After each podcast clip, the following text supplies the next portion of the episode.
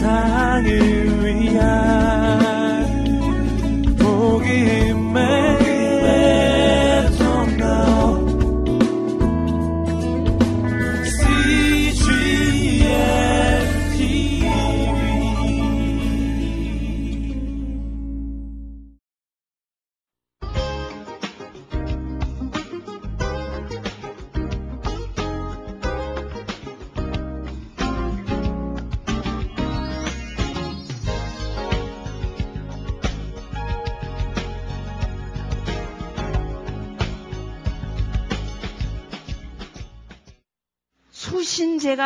평천치국이다. 자기를 먼저 수양을 하고 자기가 먼저 바로 쓴 다음에 그때 가서야 통일 천하를 하는 거지. 니네들 힘 있다고 칼 가지고 그렇게 하면 안 되는데. 그러면서 말한 게 공자의 얘기예요. 그러니까 이거는 공자가 나름대로 그 나라를 생각하면서 우리나라는 이러면 안 되는데 그러면서 나름대로 열심히 연구해서 제시한 방법이에요. 성인 국가론입니다. 성인이 다스리는 사회, 모두가 군자가 되는 사회, 이런 사회를 바, 바란 거예요. 이상 국가론입니다. 이것도. 근데 그 얘기를 듣고요. 노자 같은 사람은 뭐라 그랬냐면은, 야, 그렇게 인위적으로 하려고 해봐라. 그게 되나? 그렇게 너무 인위적으로 하지 마. 무위다. 인위가 아니라 무위. 무위로 해야 된다. 자연으로 돌아가야 된다. 우리 식으로 말하면 에덴으로 돌아가야 된다. 이런 식의 얘기인 거예요. 그렇게 인어지, 인위적으로 하려고 노력하고 문화로 이렇게 하려고 이렇게 한다고 되느냐. 그러지 말고 차라리 조촐하게 더 번성하려고 그러지 말고 문화가 발전하려고 그러지 말고 조촐하게 이렇게 살면서 이렇게 그렇게 반문화적인 운동이에요. 노자 같은 경우는. 그렇게 해가지고서는 이렇게 아주 그러니까 신선처럼 살자 이거지요. 뭐 이렇게 바둥바둥 그러면서 인위적으로 그렇게 공자 너 그렇게 하지 마라. 이렇게 얘기한 게 노자가 얘기한 무위 사상이에요. 그것도 노자가 얘기한 이상국가론이에요. 그게 이상적인 사회이지. 넌 공자 너 그렇게 뭐 이거 가지고 뭐 인의 예지 도덕이 어쩌고 법이 어쩌고 그렇게 갖고 뭐 될 줄 아니 이렇게 말한 거거든요. 그러니까 이런 식으로 한 국가나 사회가 어떤 길로 나가야만 성숙한 공동체인가를 많은 선생님들이 연구했습니다. 하물며 우리 하나님께서 당신이 세우시려고 하는 이 하나님의 나라를 이상 국가로 세우려 그러지 않으셨겠냐 하는 질문을 제가 제기하는 거예요. 이제 반듯하게 나라가 잡혀졌으면 사사시대쯤 들어갔을 때부터는 하나님은 이 백성들을 성숙한 국민들이 되어서 아름다운 이상국가, 아주 멋있는 하나님의 나라를 이루기를 바라시지 않으셨겠냐 이거예요. 그거를 말해주고 있는 어, 중요한 그 성경 구절이 뭐냐면 사사기에 나타나는 중요한 프레이즈가 있어요. 그게 뭐냐면 때에는 왕이 없었으므로 백성의 소견에 뭐예요? 옳은 대로 행하였더라. 여러분 이 말씀 기억하십니까? 그 말은 두 가지 버전으로 읽을 수 있어요. 하나는 뭐냐면은 때에 인간 왕이 없었으므로 백성들이 자기 소견에 마음대로 이렇게 저렇게 해가지고 엉망진창의 사회가 됐었더라. 라고 하는 버전으로 읽을 수 있고요. 또 하나의 버전은 뭐냐면은 이 나라는 하나님이 진정한 왕이시기 때문에 왕이 없었어도 백성의 소견에 옳은 대로 행해도 아름다운 이상적인 국가를 이룰 수 있, 다 이렇게도 거꾸로 읽을 수도 있어요. 그러니까 사사기 시대에 하나님이 인간 왕을 원치 않으셨다고 하는 걸로 보아서 때에 왕이 없으므로 하나님 백성의 소견에 옳은 대로 행하였더라. 그거는 하나님이 보실 때 왕, 없, 왕이 없어서 잘못이야. 빨리 왕이 있어야 되는데 그런 의미가 아니잖아요. 왜? 하나님은 왕을 원하는 게 아니니까. 그럼에도 불구하고 백성들은 왕 쪽으로 왕 쪽으로 흘러가기 때문에 그 기록을 했지만 하나님 쪽에서 볼 때는 그 버전을 그래 인간 왕이 없었어도 백성이 너무 성숙해서 백성의 소견대로 마음대로 행해도 아주 아름다운 국가가 이루어지는 거 그게 더 좋은 해석인데 이르셨을 거라는 거예요.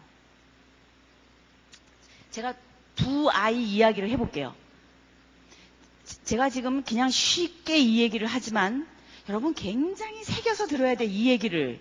하나님의 나라 공동체의 한 요원으로서 하나님이 바라시는 국민성이 뭔지에 대해서 하나님은 하나님의 나라 공동체, 교회 공동체 안에 한 사람 한 사람의 성숙한 사람들, 조직 신학에서 얘기하는 용어를 빌리자, 빌리자면은 성화되어서 아름다운 하나님의 성품에 이르도록 가야 되는 그 프로세스가 있잖아요. 그렇게 되어 가야 되거든요. 우리 한 사람 한 사람이. 그래서 이 공동체는 어디서도 볼 수 없는 아름다운 하나님의 나라 공동체가 돼야지 그걸 덕으로 열방을 향해서 선전할 거 아니에요. 자기네끼리 막 싸우면서 뭘 선전해요? 우리는 막 나쁘게 하면서 바깥에 나가서 우리처럼 살아라. 어떻게 그렇게 해요? 그러니까 이게 전제가 되어져야지 열방을 향할 수 있거든요. 그래서 이 국민성에 대해서 여러분이 아주 중요한 그, 그 생각을 갖고 연구하셔야 돼요. 이 내용이 뭘 말하는지를. 제가 영희하고 철수 얘기를 맨날 해요. 그래서 여기서 얘기할 때. 어, 엄마가 집에서 동창회, 동창회가 있어서 나가려고 그래요. 그런데 학교 갔다가 영희하고 철수가 왔어요. 영희는 4학년이고 철수는 2학년이에요. 영희가 학교 갔다가 오자, 철수랑 같이 오자마자 엄마가 영희한테 이렇게 얘기하셨어요. 영희야, 지금 12시지. 12시부터 어, 30, 12시 반까지 30분 동안 어, 밥 먹어. 여기 저기 차려져 있지, 식탁 위에. 어, 자, 종이 가져와, 종이 가져와, 써, 써. 자, 12시부터 12시 30분까지 밥 먹기. 그 다음, 12시 반에서 1시까지 피아노 치기.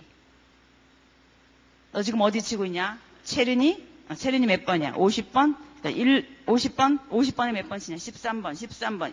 몇 번 칠? 10번. 1, 2, 3, 4, 5, 6, 7, 8, 9, 10, 11, 10. 한 번 칠 때마다 동그라미 쳐. 알았지? 똥똥 1, 2, 3, 4, 5, 6, 7, 8, 9, 10. 딱 써놓고. 그 다음에 1시부터 몇 시까지는 공문 수학. 그 다음에 몇 시부터 몇 시까지? 요즘 공문수학 있어요? 없어졌어요? 뭐 그런 거 있잖아요. 뭐, 그 다음에 몇, 시, 몇 시부터 몇 시까지는 숙제, 그 다음에 30분만 쉬어? 텔레비 보면 안 돼? 게임하지 마. 뭐 다 알고 있어. 갔다 와서 텔레비 만져봤을 때 뜨끈뜨끈하기만 해봐, 그냥. 그 다음에 몇 시부터 몇 시까지. 이렇게 딱 써놓고, 그러면 몇 시냐? 4시지, 4시. 그럼 4시 땅 되면 내가 띵동 할 거야. 알았지? 이렇게 화가 났어요. 줬어요. 그 다음에 둘째 아이한테, 철수한테, 철수야, 엄마 갔다 올게. 그러고 갔어요. 너 할 거 해? 그러면 영희가 성숙한 아이예요? 철수가 성숙한 아이예요? 아시네요. 그러니까 자유인이라고 하는 것은 뭘 말하냐면 누구의 통치에 의해서 강압적인 중앙집권 체제에 의해서 그게 무서워서 하는 것은 성숙하지 않은 거예요. 그럼 어떤 사람이 성숙한 거예요? 왜 그것을 해야 되는지 알고 그것을 하면서 어떻게 해야지 이것이 이루어지는지도 알아서 스스로 그것을 해내는 자유스러운 창조적인 능력이 있어서 해내는 사람이 뭐예요? 자유인이에요. 그 사람이 성숙한 사람이에요. 이 개념을 공자는 이렇게 얘기했어요. 30에는 입지다. 뜻을 정한다. 입한다 그랬어요. 그 다음에는 불혹이다. 40대면은 나는 뭐예요? 그 내가 세운 뜻에 대해서 의심이 없다. 그 다음에는 50에 대해서는 지천명. 이것은 하늘의 뜻이라고 내가 컨폼을 받았다. 그 다음에 60에 가서는 이순이다. 무슨 얘기를 들어 그거에 대해서는 나는 아 귀가 부드러워졌어요. 누가 뭐라 그래도 뭐 괜찮아요. 그 다음에 7순 70에 가서는 종심소욕 불유거다. 내가 속에서 결심을 하고 하지 않고 그냥 자연스럽게 그냥 자연스럽게 하는 행동이에요. 종심소욕 내 속에서부터 솟아나오는 욕구를 따라서 종심소욕으로 한 행동인데도 불유거라 어떤 하늘의 뜻을 어기는 게 아니에요. 내가 자연스럽게 한 행동, 나는 별로 노력하지 않고 자연스럽게 한 말, 자연스럽게 결정한 거 이런 것들이 하늘의 뜻과 과히 어긋나지 않아. 그렇다는 거예요. 그 정도까지 되는 거라는 거예요. 70쯤 됐을 때는. 그게 뭐냐면 적어도 공자라고 하는 선생님도 한 인간은 어디까지 가야 성숙한 인간인가라고 하는 것을 생각해 본 사람이에요. 어느 정도 돼야 완성된 인간이라고 말할 수 있느냐를 연구해서 그런 사람들이 있는 도시, 그 국가는 이상적인 국가다라고 말을 했다는 거예요. 만약에 여러분이 아침에 큐티 했대 봐요. 내 혀에 자갈을 먹이고 혀를 조심해라. 이런 걸 읽었어요. 하, 주여, 오늘도 내가 혀에 자갈을 먹이고 살게 해 주시옵소서. 오늘도 내가 입으로 범죄하지 않게 하여 주옵소서. 적용. 내가 오늘도 우리 아이한테 말할 때 입으로 범죄하지 말고 짜증내지 말기. 남편에게 화딱지 내지 말기. 써가지고 적용 딱 해가지고 오늘 이제 주여 말씀의 은혜를 주셔서 오늘 하루 지날 동안에 내 입에 차가를 무려 주시옵시고 이 하루 지난 동안에 주여 입으로 범죄치 않게 하여 주시옵소서. 하, 오늘 큐티를 했어. 큐티하고 이제 하루 지나면서 속에 이제 영적인 머스를 탁 준비해가지고 결심을 하는 거야. 누구 누구 내 우리 딸이 또싹 이렇게 돼갖고 오면은 내가 화내지 말고 입으로 범죄하지 말아야지. 음 말씀 어 그 말씀 내가 오늘 했지. 어 지켜야지. 그래서 어 그래 어, 오늘 학교 잘 갔다 왔니? 어, 그래, 예쁘게 막 이렇게 말하는데 제가, 아유, 나 죽겠어. 막 이러면 또, 이렇게 버릇없이 그냥 속으로 화가 나지. 음, 그래, 아유, 너 또 오늘 무슨 일이 있었구나. 이러면서 속으로, 아, 좋게 말하려고 이렇게 하면서, 아, 그래. 아, 엄마, 아유, 아유, 막 이러면 또, 으휴, 속으로 돌아서, 에휴, 그래, 내가 참았다, 그냥. 내가 오늘 그래도 큐티해서 내가 이 정도지. 그러면서 이제 집에 저녁 때쯤 돼갖고 이제 집에 잠자리에 들어가지고 하나님 오늘 하루 내가 이 말씀대로 순종하며 살게 해줘서 감사합니다. 그런데도 뻐근해. 하도 긴장해갖고 하루 종일 그냥 이 말씀대로 순종해서 살라고 막 너무너무 긴장을 해갖고 막 어쩔 줄을 모르겠어요. 그거는 종심소욕 분류거예요. 자기가 그 정도로 신경 안 써도 그 인격이나 말하는 거나 행동하는 것이나 생각하는 것이나 사고하는 능력이나 판단하는 것이 하나님의 말씀 어디서나 말씀하는 거에 맞게 속에서 나온다 이 말이에요. 그 인격이. 두드러기가 날 정도로 긴장이 돼가지고 막 이 막 이렇게 그냥 아리백일 정도로 노력을 하루 종일 해야 겨우 그거 해내는 거는 아직 폼이 안 생긴 거예요. 영적인 폼이. 여러분 금메달 따는 사람들은 왜 따는 줄 알아요? 그리고 피아니스트들이나 유명한 그, 그 악기 연주하는 사람들이 왜 그렇게 되는 줄 알아요? 처음에는 그 폼대로 한 거예요. 그쵸? 골프도 그렇고, 테니스도 그렇고, 탁구도 그렇고, 다 그 폼이 있잖아요. 처음에는 그 폼을 잘 해야 되잖아요. 폼을. 폼을 잘 해야 되죠. 이. 골프를 칠 때도 뭐, 저는 골프를 할 줄 모르고 폼만 좀 몇 번 배웠지만 손가락을 어떻게 해서 뭐 발은 어떻게 벌려서 이렇게 하고 삼각형을 만든 다음에 어깨로 칩니다. 얼굴을 돌리면 안 됩니다. 이건 이제 폼으로 배우는 거거든요. 그럼 처음에 배울 때는 그대로 해요. 테니스도 마찬가지. 뭐 하나, 둘, 셋 이거 있잖아요. 한 발 돌리고 뒤로 뭐 어느 정도 나간 다음에 이거 있잖아요. 그거를 처음에는 배워야 되거든요. 그 폼을. 그럼 그 폼을 배울 때 한참 배워서 자기도 모르는 사이에 그게 자기의 몸에 자세가 될, 될, 정도로 머슬이 생겨야 되거든요. 그러면은 나중에 한 5년, 10년 이렇게 열심히 그거를 해가지고 나중에 이제 정말 테니스를 친다든지 골프를 친다든지 뭐 또는 피아노도 이제 이렇게 할 때쯤 돼야 피아노도 뭐 손에 계란이 들어갈 만큼 이렇게 해가지고 이렇게 한다. 그럼 맨 처음엔 이렇게만 해야 되지 이렇게 친단 말이에요. 근데 나중에 훌륭한 피아니스트가 돼, 돼가지고도 피아노 안에서 계란이 들어갈 만큼 하고 이렇게 하고 그래가지고 그거를 막 신경 써요 안 써요 안 써요 테니스도 마찬가지 우즈 우즈나 뭐 우리 박세리 씨나 이런 사람들이 그 폼을 생각하면서 각도가 어떻게 됐고 하면서 이게 하면 되겠어요? 안 되는 거예요. 종심소욕 분류건 거예요. 내가 열심히 노력하려고 하지 않아도 내가 자연스럽게 하는데 그게 뭐에 맞는 거예요? 그 완전한 경지에 이른 거다 이 말이에요. 그게 누구예요? 자유인이에요. 그게 니체 같은 사람이 기다렸던 초인이에요. 그게 사도 바울이 기다렸던 새 사람이에요. 그게 예수님이 말씀하셨던 산상수훈에 나오는 그 사람이에요. 위로 하나님을 만나고 그 사람이 이제는 옆을 보면서 사회 속에서 한 인간으로 한 인간이면 어떤 존재가 되어야 되느냐 하는 인간의 전형으로 성경이 말하고 있는 샘플이다 이 말이에요. 여러분 성경이 어떤 사람이 되기를 원하는지에 대한 그 프로파일이 어디 성경에서 어디에 있는지 여러분 알고 있었어요? 이게 산상수훈이에요. 산상수훈에 나오는 그 사람이에요.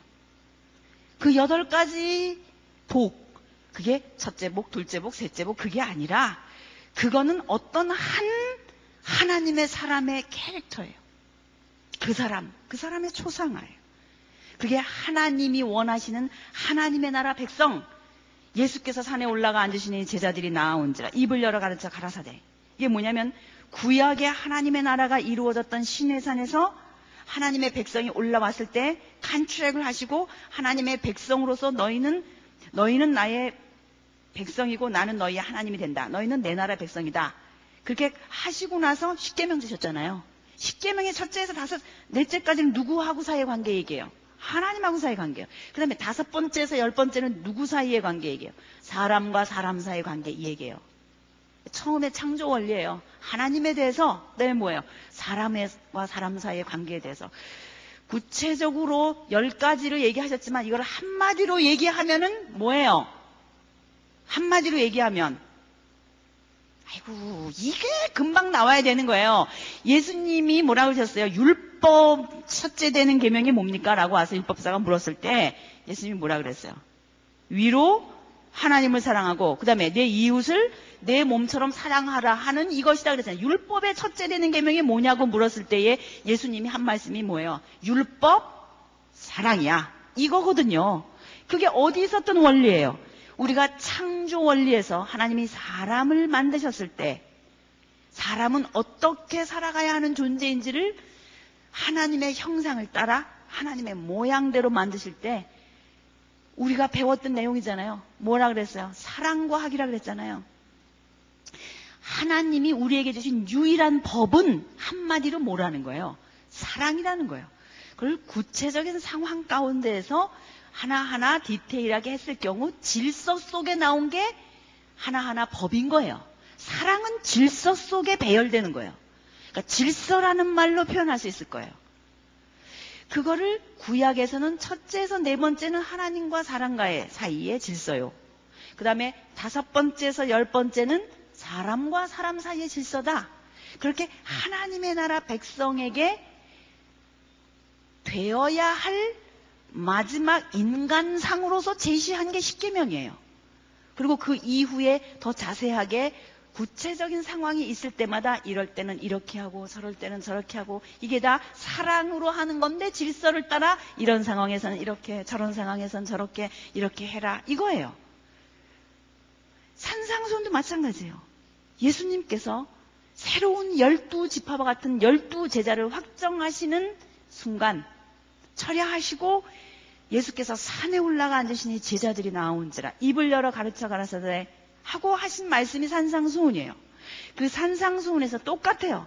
옛사람에게 말한 바 너희는 살인하지 말라 하였으나 나는 너희에게 이르노니 이렇게 나오잖아요. 즉 구약에 얘기한 되어야 할 사람은 당시 이스라엘 백성의 상황 속에서 그 문화 속에서 구체적으로 한 국가 공동체가 유지되어야 할 그 상황 속에서의 디테일한 것들을 하기 위해서 오른밤을 치면 너도 왼밤 쳐라.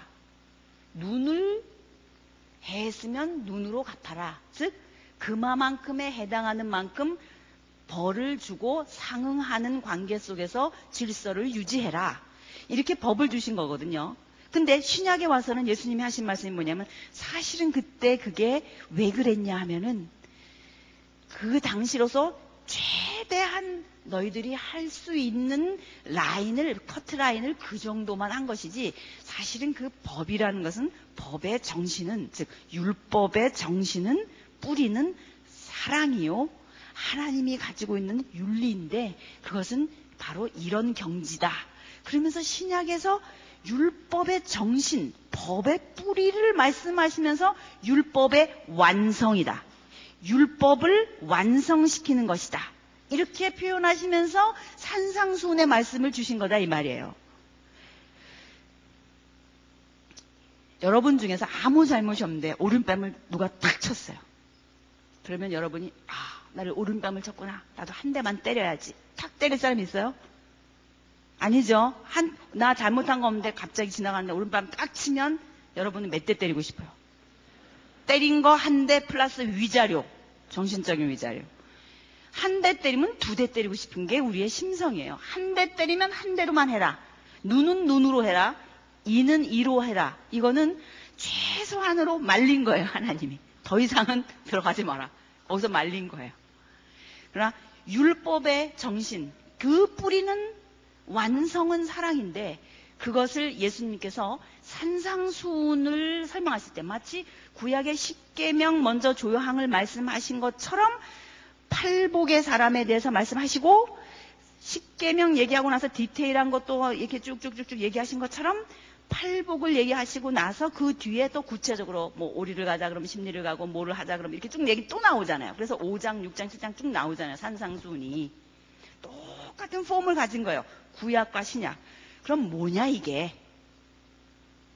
하나님의 나라, 천국, 예수님이 메시지의 주제로 설정하고 있는 이 하나님의 나라.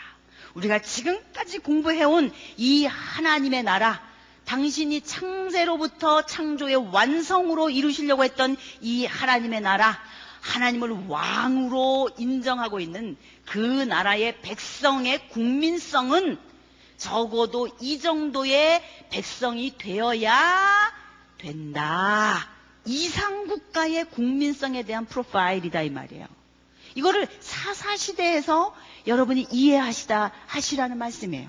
하나님이 이제까지 백성들을 이끌어서 국민 만들게 했죠. 땅 만들게 하셨죠. 법 만들게 해주셨죠. 그랬으면 이제 이 국민들은 어떤 국민이 되기를 원하시는 거예요? 바로 이런 이상적인 국가의 국민성을 가진 사람들이 되기를 원하셨으므로 우리는 사사기를 어떻게 봐야 되느냐?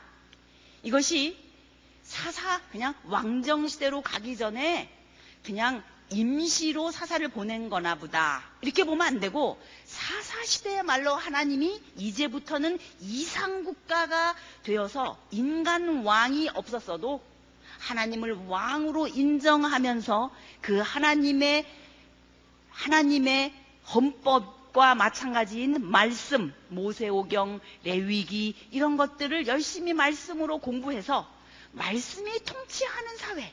그래서 국민 한 사람 한 사람이 성숙한 국민이 되어서 가는 이상 국가가 되면 온 이방에 무슨 저런 나라가 다 있어.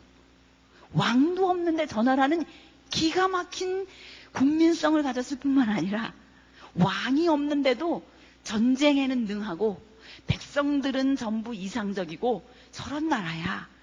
이런 나라가 되기를 원하셨던 것이 분명합니다. 왜? 이제 왕정에 가서 들어가, 들어갈 때 보면 하나님은 그렇게 왕 주기를 싫어한 거예요. 왕 주기를 싫어하고 사사는 억지로 생긴 거고. 그럼 뭐예요? 하나님 무슨 정치를 하기를 원하셨다는 거예요? 이 나라가 어떻게 유지되기를 원하셨다는 거예요? 그러므로 분명히 하나님은 인간 왕 없이 하나님이 왕으로 거하시면서 말씀으로 동치되는 사회를 하나님의 나라로 이루기를 원하셨다는 거예요. 오늘날의 교회 공동체입니다. 교회 왕이 있습니까? 인간 왕이? 목사님이 왕이십니까? 아니에요. 말씀이 왕이에요. 말씀이 통치하는 공동체예요. 맞죠? 이 말씀이 주관하는 공동체. 이 공동체를 바라시는 거예요. 여러분이 사사기를 그렇게 이해하십시오. 그래야 사사기를 읽기가 쉬워요. 자, 이런 하나님의 꿈을 저버리고 사사시대에는 어떤 정황으로 들어갔는지를 보여주는 것이 사사기의 여러 사이클이에요. 이제 사사가 또 나타났다, 또 가고, 또 나타났다, 또 가고, 사이클이 있죠? 여러분 그거 아시죠? 그러니까 사사기는 그런 얘기를 쭉 되어 있어요. 그러니까 이 사사기 그 앞부분에, 어, 그 유다 지파가 땅을 얻는 이야기는 여호수아 뒷부분에 에, 유다 지파가 땅을 얻는 얘기와 똑같은 얘기가 두 개가 겹쳐 있어요. 이런 얘기는 나중에 어, 성경을 읽어보면서 확인하세요. 그리고 사사 시대의 그 어, 사사들 이야기가 쭉 지나가고 나서 대체적으로 열두 사사로 봅니다. 열두 지파에서 한 사람씩 발탁돼요. 나중에 이렇게 겹쳐지는 사람들도 좀 있지만은 그래서 대체적으로 열, 열두 지파에서 한 사람씩 사사가 일어났다 이렇게 봐요. 근데 열두 지파 정도의 이 사사가 지나가고 나서 사사기 뒤에 가면은 두 이야기가 있어요. 그 두 이야기에 보면은 어, 미가 신상 사건, 그 다음에 레위 첩 사건 이렇게 두 개가 있어요. 그리고 그 이야기가 끝나면은 사 뭐예요? 그 다음에 3이에요. 3. 3이 연결돼요. 그러니까 창출 민 수였죠. 수. 수 끝나고 수삿. 삿 3이죠. 근데 여호수아 뒷부분의 이야기가 사사기 앞부분에도 있다 그랬죠. 그러면 같은 시대를 얘기하는 거죠. 여호수아와 사사기는 연결선상에서 같이 보라 이 말이에요. 이야기를. 그러면 사사기 뒷부분에 두 이야기가 지나고 나서 사무엘 상하 얘기가 나오는데 사무엘 상하에 나오는 사무엘은 사사라고 말해요. 그렇죠? 사무엘 보고 사사라 그랬어요. 그러면 사무엘도 일종의 사사와 같은 아직 왕도 아니고요. 그렇죠? 그렇다고 여호수아나 무슨 그, 어, 그 모세와 같은 그런 역할도 아니고 정치적으로 왕의 역할도 아니면서도 백성을 이끌어가는 지도자 역할로서 사무엘이 등장하게 돼요. 사무엘 상하에. 사무엘이 등장하고 나면 그 다음에 이어서 나오는 사람이 누구예요? 왕이에요, 왕. 그러니까 사울과 누가 나와요, 이제? 다윗이 나오걸랑요. 자, 요거 지금 잘 생각해 보세요. 여호수아 뒤, 사사기 앞, 사무엘도 사사라고 말하고 이런 걸로 보아. 그리고 사무엘 상하에 다윗 이야기도 있고 이런 걸로 보아. 여호수아 사사기 그다음에 룻기도 물론 사사기에 들어가지만 사무엘 상하까지 즉 다윗의 백그라운드가 되는 다윗을 등장시키는 배경 사회가 여호수아부터 사사기를 걸쳐서 사무엘 시대까지 있는 이 사사기 반죽으로 봐야 되겠구나. 이렇게 boundary를 쳐놓으시라는 거야, 제가. 그래야 나중에 다윗이라고 하는 사람은 어떤 배경 속에서 그 정도의 영성이 나왔는지 알 수 있고요. 그래야 사사기 뒤에 레위 지파들이 어떤 삶을 살았는지를 알 수 있고요.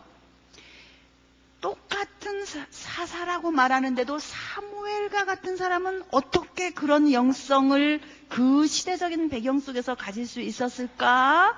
이런 생각이 들고요.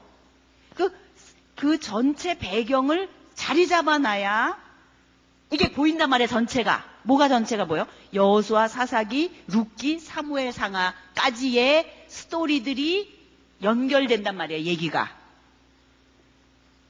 무슨 말인지 아시겠죠? 여호수아 따로 떼어놓고, 사사기 따로 떼어놓고, 사무엘 상하 따로 떼어놓고, 이렇게 한다 뚜각뚜각 생각하지 말고, 흘러가는 이야기가 이렇게 이 여호수아부터는 대체적으로 사사시대 반죽이구나. 이렇게 생각해야 전체가 흘러가면서 이게 이해된단 말이에요. 주, 그러니까 주황색도, 그러니까 주황색, 주홍색, 뭐, 또, 또, 빨간색, 자주색, 다르지만 약간 빨간색 바운드리죠. 누가 이게 무슨 색계통이냐? 그러면 빨간 색 계통입니다. 이렇게 말하죠. 그런 것처럼 여호수아의 색깔과 사무엘 하의 색깔은 물론 다르지만 전체적으로 빨간색 계통의 색깔들이 모여 있는 동네구나. 그렇게 생각하시라는 거예요. 이해하셨죠? 이게 여호수아부터의 여러분이 여호수아부터 성경 목록을 이렇게 어, 봐야 할 그 반죽이에요. 이 반죽이 빨간색 반죽. 그러니까 여호수아 우리 지나왔죠. 여호수아 지나고 사사기 들어서면서부터 누가 통치하는 사회가 되기를 원하셨다고요? 하나님은 말씀이 통치하게 되기를 원했어요. 그런데 어떤 삶들을 살았는가? 요거를 읽는 거예요. 사사기에서. 알았죠? 그런데 이 사람들은 어떻게 살았는가? 땅도 있겠다, 법도 있겠다. 그런데 왜 이러고 살았나? 그걸 보는 거예요. 그래서 사사기를 하나하나 읽어가면서 이들이 어떤 삶을 살았는지 하나하나 훑어보는데 그 뒤에 붙어 있는 어, 미가 신상 사건과 레위 첩 사건은 앞에 있는 사사 시대 에 어떤 삶들을 살았는지를 아주 극단적으로 대표적으로 보여주는 드라마예요. 드라마. 그래서 이제 이 사사 시대에는 제가 비디오 테이프를 4개를 돌릴 거예요. 드라마. 그러니까 비디오 테이프 1번은 어, 미가 신상 사건이에요. 레, 그 사사기 뒤에 붙어 있는 미가 신상 사건. 성경에 미가 신상 사건이라는 게 있나? 그리고 저를 쳐다보는 눈빛이 있어요. 저런 얘기가 있나? 있어요. 자, 성경 한번 열어보세요. 자, 보면서 합시다. 자, 사사기. 지금 우리는 창출, 민수, 어디까지 왔어요? 삿. 자, 사사기 여러 사사들이 일어났다, 쓰러졌다, 일어났다, 쓰러졌다 하는데 10, 몇 장이죠? 7장. 보면은 삼손을 끝으로 미가 집의 제사장 얘기 나오죠. 17장을 보십시오. 에브라임 산간 지방에 제가 얘기했죠. 여호수아나 사사기에는 주로 어느 쪽의 얘기가 많이 나온다 그랬어요? 에브라임 쪽. 거기가 headquarter 같은 지역이에요. 그래서 에브라임 쪽 얘기가 많이 나와요. 17장에 에브라임 산간 지방에 미가라는 사람이 있었다. 그러면서 이 얘기가 쭉 나와요. 이 이야기는 마치 요즘의 세태를 알기 위해서 우리가 드라마 하나를 보면 요즘 사람들은 뭘 먹고 사는지, 가구는 어떻게 하고 사는지, 옷은 어떻게 입고 사는지, 사람들의 에, 그, 사, 사, 그 세계관은 어떤지, 뭐를 주요 관점으로 생각하고 사는지 드라마 하나 보면 알잖아요. 요즘 드라마 드라마를 보면은 옛날에는 그 어, 불륜을 희극 아니 비극 터치 했었거든요. 미워도 다시 한번 이런 거. 우리 옛날에 뭐 어렸을 때 그런 영화들 이렇게 있었던 것 같아요. 그리고 불륜을 행하면 슬퍼요. 이루어질 수 없는 사랑. 뒤에서 이렇게 울고, 애기 이렇게 하고 막 울고, 이런 거 있잖아요. 뒤에서. 그렇게 비극으로 터치했는데 요즘은 불륜을 희극 터치한다는 거예요. 불륜을. 뭐, 전에도 얘기했지만 앞집 여잔가 옆집 여잔가 뭐 지금은 다 지나갔어요?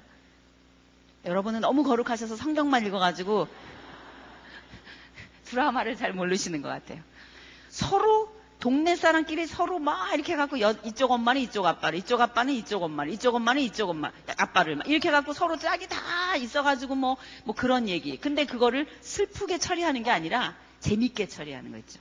그러니까 불륜이 희극으로 처리되는 시대예요. 그러니까 예를 들면 그런 거예요. 드라마 하나를 보아, 보면 그 당시의 사회적인 성격이나 사람들이 어떤 가치관을 가지고 사는지를 알 수 있다는 거예요. 그런 것처럼 사사시대에 하나님이 원하셨던 이상국가가 아니라 어떤 삶을 살고 있는지를 보여주는 그 고발하는 성격의 드라마가 미가집의 신상사건 얘기다 이 말이에요. 이게. 에브라임 산간지방에 지나가는 나그네가 들어왔어요. 그 사람이 레위지파 청년이었어요. 레위지파 사람이에요. 자, 레위지파 그럼 탁 떠올라야 되죠. 이 사람은 어떤 사람이어야 돼요? 밥 먹고 뭐만 해야 돼요? 하나님의 말씀만 연구하고 모세공 연구해가지고 완전히 고시생처럼 공부하는 사람이어야 되잖아요. 그래서 백성들에게 잘 가르쳐야 되죠. 그러니까 이 사람이 어떤 성경관을 가지고 있는지, 어떤 목회관을 가지고 있는지를 보여준단 말이에요. 이 스토리가. 그래서 이 그런 생각을 갖고 27장을 읽어가야지 여러분이 이거를 이, 이해할 수 있는 거지. 아무 그런 생각이 없이 그냥 성경을 쭉쭉쭉쭉 읽으면서 가면은 이게 잘했다는 건지 잘못했다는 건지를 몰라요. 이게 옳은 건지 틀린 건지를 잘 몰라요. 그러니까 미, 가라고 하는 사람이 산에 에브라임 산간 지방에 살았어요. 자기 엄마 돈을 훔쳤어요. 어머니 돈을. 그렇죠? 돈을 훔쳤다가 나중에 그 어머니가 하도 돈 훔쳐간 사람 저주를 하니까 어떻게 했어요? 돈을 다시 가지고 왔어요. 내가 저 저주가 나한테 떨어지니 내가 이 돈을 갖다 놓지. 돈을 갖다 놨어요. 어머니에게. 그랬더니 내 아들이었구나. 그러고 다시 이거를 물르고 싶은데 이 저주를 그걸 어떻게 어떻게 물려요? 이 돈을 하나님에게 구별해서 바쳐서 하나님에게 감사 헌금으로 드리고 싶은 거예요. 그래서 그 중에 돈 200을 구별해 가지고 하나님께 감 사한 마음으로 드리기 위해서 뭘 했냐 그거 갖고 신상을 만들어요. 신상을 만들고 어떻게 해요? 하나님께 감사 찬송 영광을 돌리는 거예요. 그럼 이게 잘한 거예요, 잘못한 거예요? 어, 잘못하는 거예요. 그러니까 이런 걸 읽으면서 여러분이 사사시대는 이렇게 살았구나. 그런 걸 읽으라 이 말이에요. 이거를. 이걸 읽으면서, 아, 나도 하나님께 감사한금을 드리고 싶은데 이걸로 신상을 만들어야 되나? 이러면서 이걸 어떻게 적용해야 되지? 그러면 안 되는 거예요. 그래가지고 그 신상을 만들었을 뿐만 아니라 개인 신당을 가지고 거기다 애복과 드라빔과 이런 것들을 다 만들었어요. 그걸 뭐, 그건 무슨 뜻이겠어요? 하나님을 잘 섬기겠다는 마음이에요? 잘 못 섬기겠다는 마음이에요? 잘 섬기려는 마음이에요. 그런데 방법이 맞아요, 틀려요? 그왜 틀렸을까요? 말씀을 모르니까.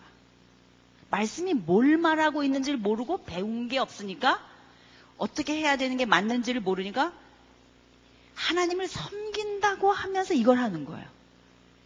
우리한테도 많아요. 이런 거. 이렇게 하는 거예요. 그런데 어느 날 지나가는 사람이 레위 사람이 찾아 들어온 거예요.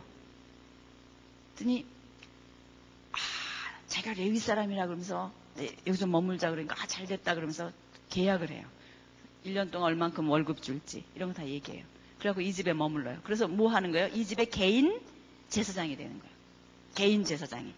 그러면서 드라빔과 이런 그 이런 거 다 놓고 에봇 누구만 입을 수 있는 옷이에요? 대제사장만 입을 수 있는 옷이에요. 그런데 그걸 해놓고 그러고서 이제 개인 이 집의 제사장이 됐어요. 그런데 어느 날 아까 우리 했었던 저쪽에 블레셋 사람 있는 단지파 그 사람들이 이렇게 힘들었다 그랬잖아요. 막 자꾸만 괴롭혀서. 이 단지파 사람들 중에 정탐꾼 몇 명이 여섯 명인가요? 이 집에 찾아왔어요. 왜? 저 위에 그, 그 가이샤라 빌립보 쪽 라이스 지방인 단지파 쪽에 있었잖아요. 저 위에 꼭대기에 갈릴리 호수 위쪽에 거기 정탐하러 가는 길에 에브라임 산간 지방에 들린 거예요. 지도 보여요? 행선지가 라인이 보이죠 이제 우리 그 열두 지파 외웠으니까. 그래갖고 미가네 집에 들어와가지고 있다가 이 레위 제사장을 만난 거예요. 그리고선 정탐하고 내려갔어요. 그리고 온 자기네 지파 사람들을 모아서 한 600명쯤 되는 사람들을 모아가지고 이동하기 시작하는 거예요. 민족, 그러니까 민족이 이동이 아니라 지파의 이동이 시작되는 거예요. 그 지파가 이동하는 어간에, 그러니까 이게 뭘 말해요? 아직 사사시대 배경인 거예요. 사사시대 아직 땅 이렇게 막, 어, 찾아가고 막 이런 어간에 있는 일이에요. 그래서 가는데 미간의 집에 들린 거예요. 미간의 집에 들려, 들려서 누구를 훔쳐요? 제사장을 훔쳐요. 또 뭐를 훔쳐요? 신상과 드라빔과 이런 걸 다 훔쳐 자루에다가 챙겨요. 개혁 성경으로 보면은 이런 것들을 취하여 뭐 이렇게 되어 있는데 사실은 그 취하는 게 아니에요. 쎄비는 거예요. 쎄비는 거. 그러니까 이걸 읽을 때 아주 거룩하게 돼 있기 때문에 성경은 이 부분들이 이렇게 읽어 내려가다 보면은 아주 그런 부분들이 너무너무 그냥 그러니까 우리가 이제 성경 읽을 때 그런 게 어, 참 문제예요. 자, 우리 한번 사사기, 사사기 10, 어, 몇 장이죠? 18장을 한번 열어보세요.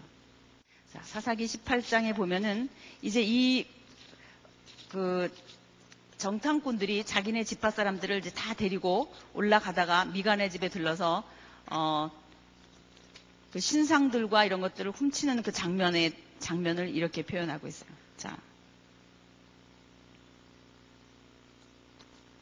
14절부터 보시면 18장, 18장, 11절부터 봅시다. 11절부터. 제가 지금까지 말씀드렸기 때문에 제가 읽, 이걸, 이걸 읽으면 옛날 얘기처럼 재밌을 거예요.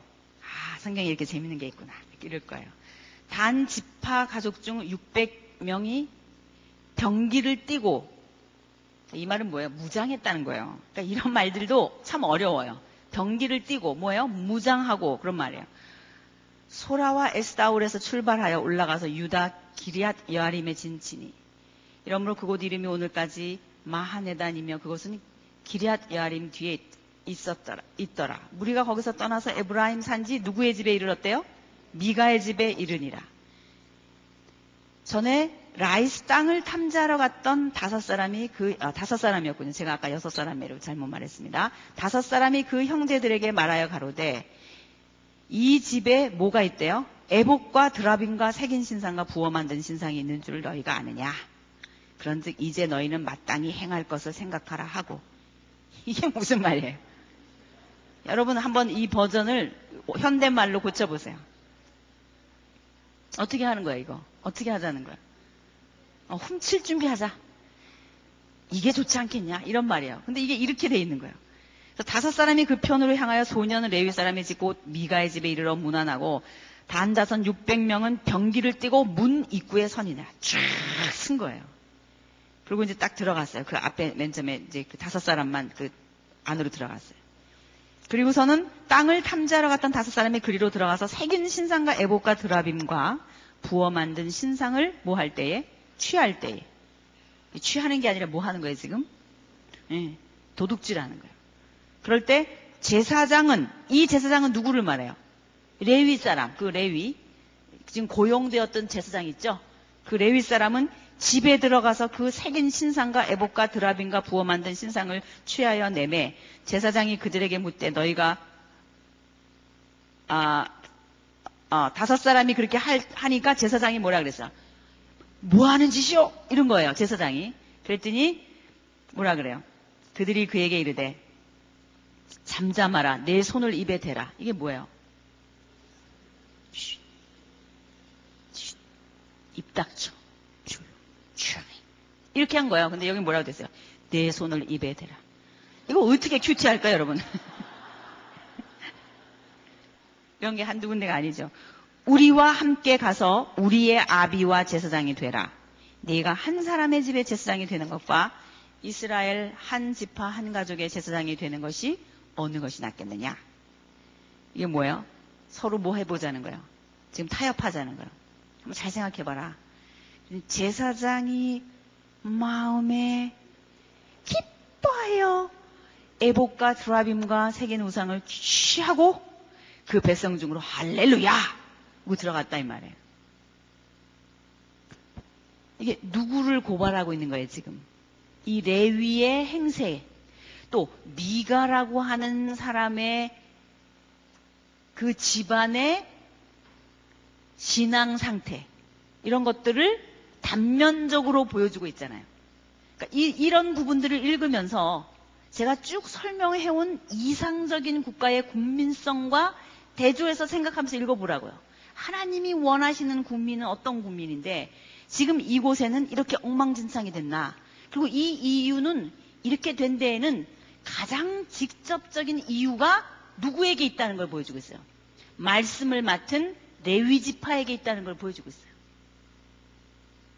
레위 지파가 이렇게 했다는 거예요. 그러니 레위 사람이 이렇게 했으니 레위 지파의 교육을 받는 백성들이 오죽했겠냐. 이거를 고발하고 있는 거예요. 사사기가. 각 순장들, 여러분들이 각 집, 지파로 친다면 여러분 순들이 있잖아요. 순의 말씀을 맡은 자들. 각 부서의 말씀을 맡은 자들, 각 교회의 교회 학교 선생님들, 각 교회의 지도 말씀을 맡은 지도자들 모두가 다 하나님의 말씀에 능해야 된다는 거예요. 하나님의 말씀을 연구할 때 고3 이상으로 입시생 이상으로 고시생 이상으로 하나님의 말씀에 깊이 들어가서 이 말씀을 연구하고 노력하고 기도해서 이 말씀이 무슨 뜻인지 깨달아서 백성들에게 잘 말해줘야지 그런 생각으로 하나님의 말씀을 연구하라는 거예요. 그게 생명이라는 거예요. 말씀을 바로 전하고 말씀을 바로 배우는 것이 하나님의 나라를 유지하는 생명이라는 거예요. 이런 사사시대의 정황과 같이 오늘날의 교회가 가고 있으면 안 된다는 것을 말해주고 있는 거예요. 그걸 고발하고 있어요. 그들이 돌이켜서 어린아이들과 가축과 물품을 앞에 두고 진행하더니 이제 뭐예요? 쫙 진행하는 거예요. 미간의 집을 떠나서 이제 쫙 가는 거예요. 미가의 집을 멀리 떠난 때 저쪽에 미가 집에 있는데 이웃집 사람들이 모여서 단자손을 따라 미치는데 뭐라 그래요?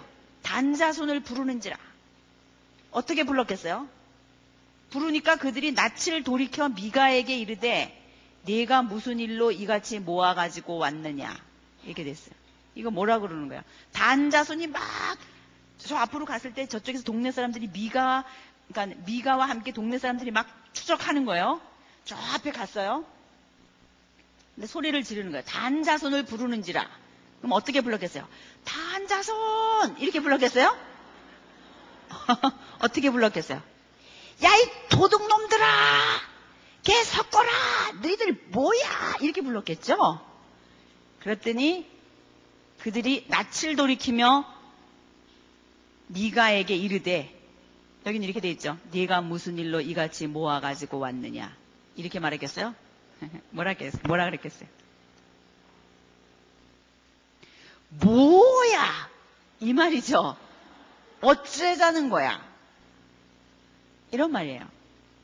네가 가로되 나의 지은 신들과 자기가 신을 지었대요. 제사장을 취하여 갔으니 내게 오히려 있는 것이 무엇이냐? 이게 무슨 말이에요? 내 손에 하나도 남김없이 한 개도 남김없이 다 털어가 다 털어갔으니 너희들 뭐냐? 이거 다 훔쳐갔잖아. 이런 말이에요. 그러면서 너희가 어찌하여 나더러 무슨 일이냐 하느냐? 그랬어요. 단자손이 그에게 이르되 무슨 말이에요? 내 목소리를 우리에게 들리게 말라. 이게 무슨 말이에요? 조용히 해. 이런 말이죠. 내 목소리를 우리에게 들리게 말라. 노한 자들이 너희를 쳐서 네 생명과 네 가족의 생명을 잃게 할까 하노라. 이거 뭐야? 죽고 싶지 않으면 조용히 해. 단자손이 자기 길을 행한지라. 이건 뭐예요? 미가가 포기하고 도망갔다. 그냥 되돌아갔다는 거예요. 단자손이 자기보다 강한 것을 보고 돌이켜 집으로 돌아갔더라. 그 다음에 어떻게 됐는지 궁금하죠? 집에 가서 읽어보는 거예요, 이제는. 제가 이제 다 말해주면 안 되니까. 성경이 이렇게 재밌다고요. 이런 이야기가 사사기 뒤에 붙어 있다고요. 이거는 열, 이거는 이제까지의 사사들이 사이에 무슨 일이 일어났나를 보여주는 게 아니라 그 사이클이 지나고 나서 끝에 붙어 있는 하나의 드라마단 말이에요. 하나의 비디오 테이프예요. 이 비디오 테이프 1번이요. 사사 시대를 고발하는 비디오 테이프 1번은 뭐예요? 미가 신상 사건. 주인공이 누구예요? 레위 지파예요. 이걸 기억하시라는 거예요. 사사 시대의 주인공은 누구였어야 돼요? 레위 지파였어야 돼요. 왜? 뭘 가르쳐야 되니까? 말씀으로 통치하는 이상 국가가 되어야 되니까. 그런데 그 레위 지파가 뭘 하고 있는지를 보여주는 게 미가 신상 사건에서 밝히는 거예요. 두 번째는 뭐냐? 주인공은 역시 누구예요? 레위예요. 이번 레위는 첩이 있었어요. 이 첩이 도망갔어요. 자기 친정집으로. 그래서 첩이 도망간 베들레헴으로 가가지고 데리고 와가지고 다시 집으로 가는 중에 일어나는 일이에요.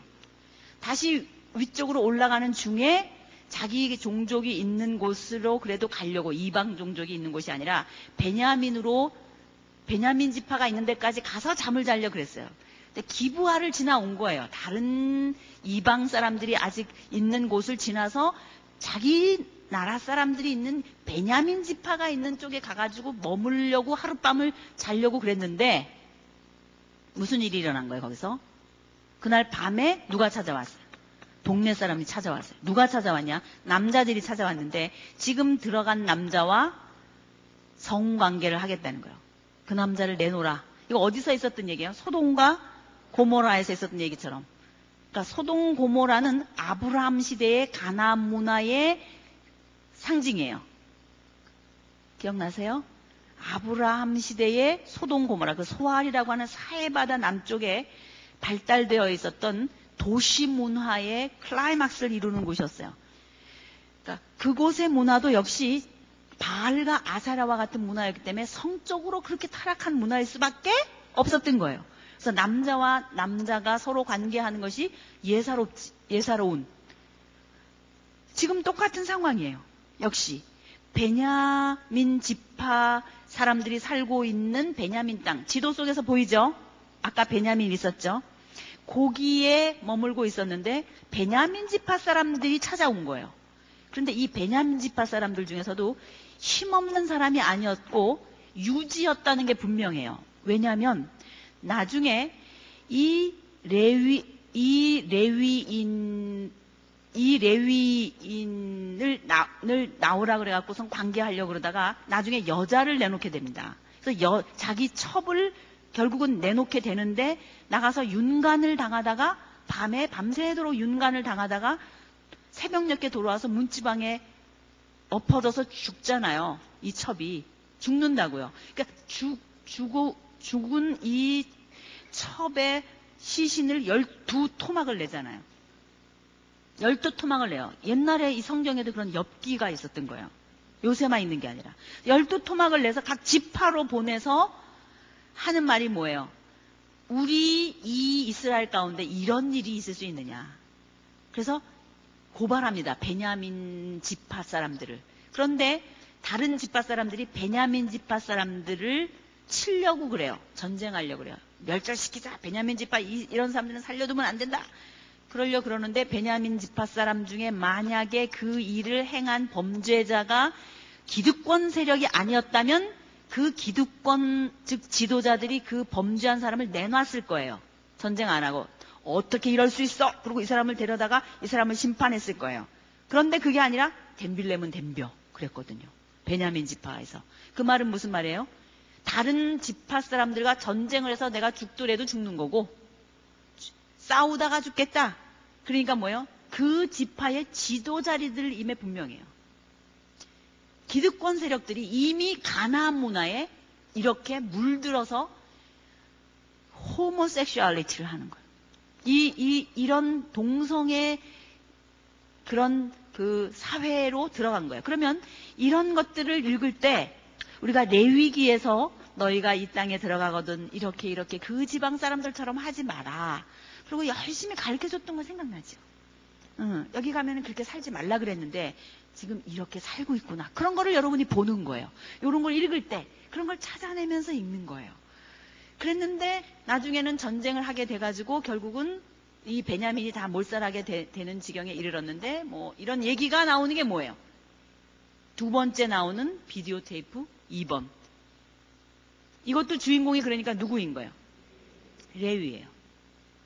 둘 다 다 이 시대에 영적인 주도권을 잡고 백성들을 교화시켜야 할 위치에 있었던 레위 사람들이 어떤 삶을 살았기 때문에 이런 지경에 왔는지를 고발해주고 있는 것이라는 것입니다. 그러면 이 비디오 테이프 1번과 비디오 테이프 2번까지만 보면 이런 생각이 드는 거예요. 이 망할 나라. 그쵸? 어떻게 되려고 이래요? 야, 이거 나라 세우자마자 어떻게 되겠구나? 망하게 되겠구나. 야, 이거 어떡하지? 이런 생각이 들죠? 그러기 때문에 나오는 비디오 테이프 3번이 뭐예요? 룻기예요. 제가 사사시대 반죽에서 보라 그랬죠? 그래야 전체가 보인다 그랬죠? 룻기 비디오 테이프 3번이요. 성경은 결코 사사기 뒷부분에 이 암울한 하나님의 나라 백성의 상황으로 끝내지 않아요. 하나님의 나라가 어디로 가는지 이제 보여요.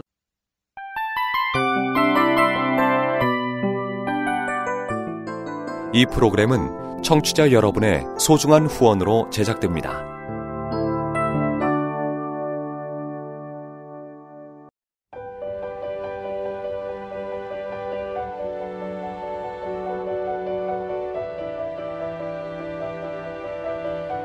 세상에는 수많은 교회들이 있지만 더 깊이 있는 말씀 강해를 찾기 위해 크기로만 교회를 선정하지 않습니다. 보다 좋은 영적 콘텐츠를 더 많이 나누기 위해 방송비를 받지 않습니다. 1년 365일 복음만 전하고 싶어서 우리는 광고를 하지 않습니다. 온누리의 복음을 땅끝까지 CGN TV와 함께 땅끝 성교사가 되주세요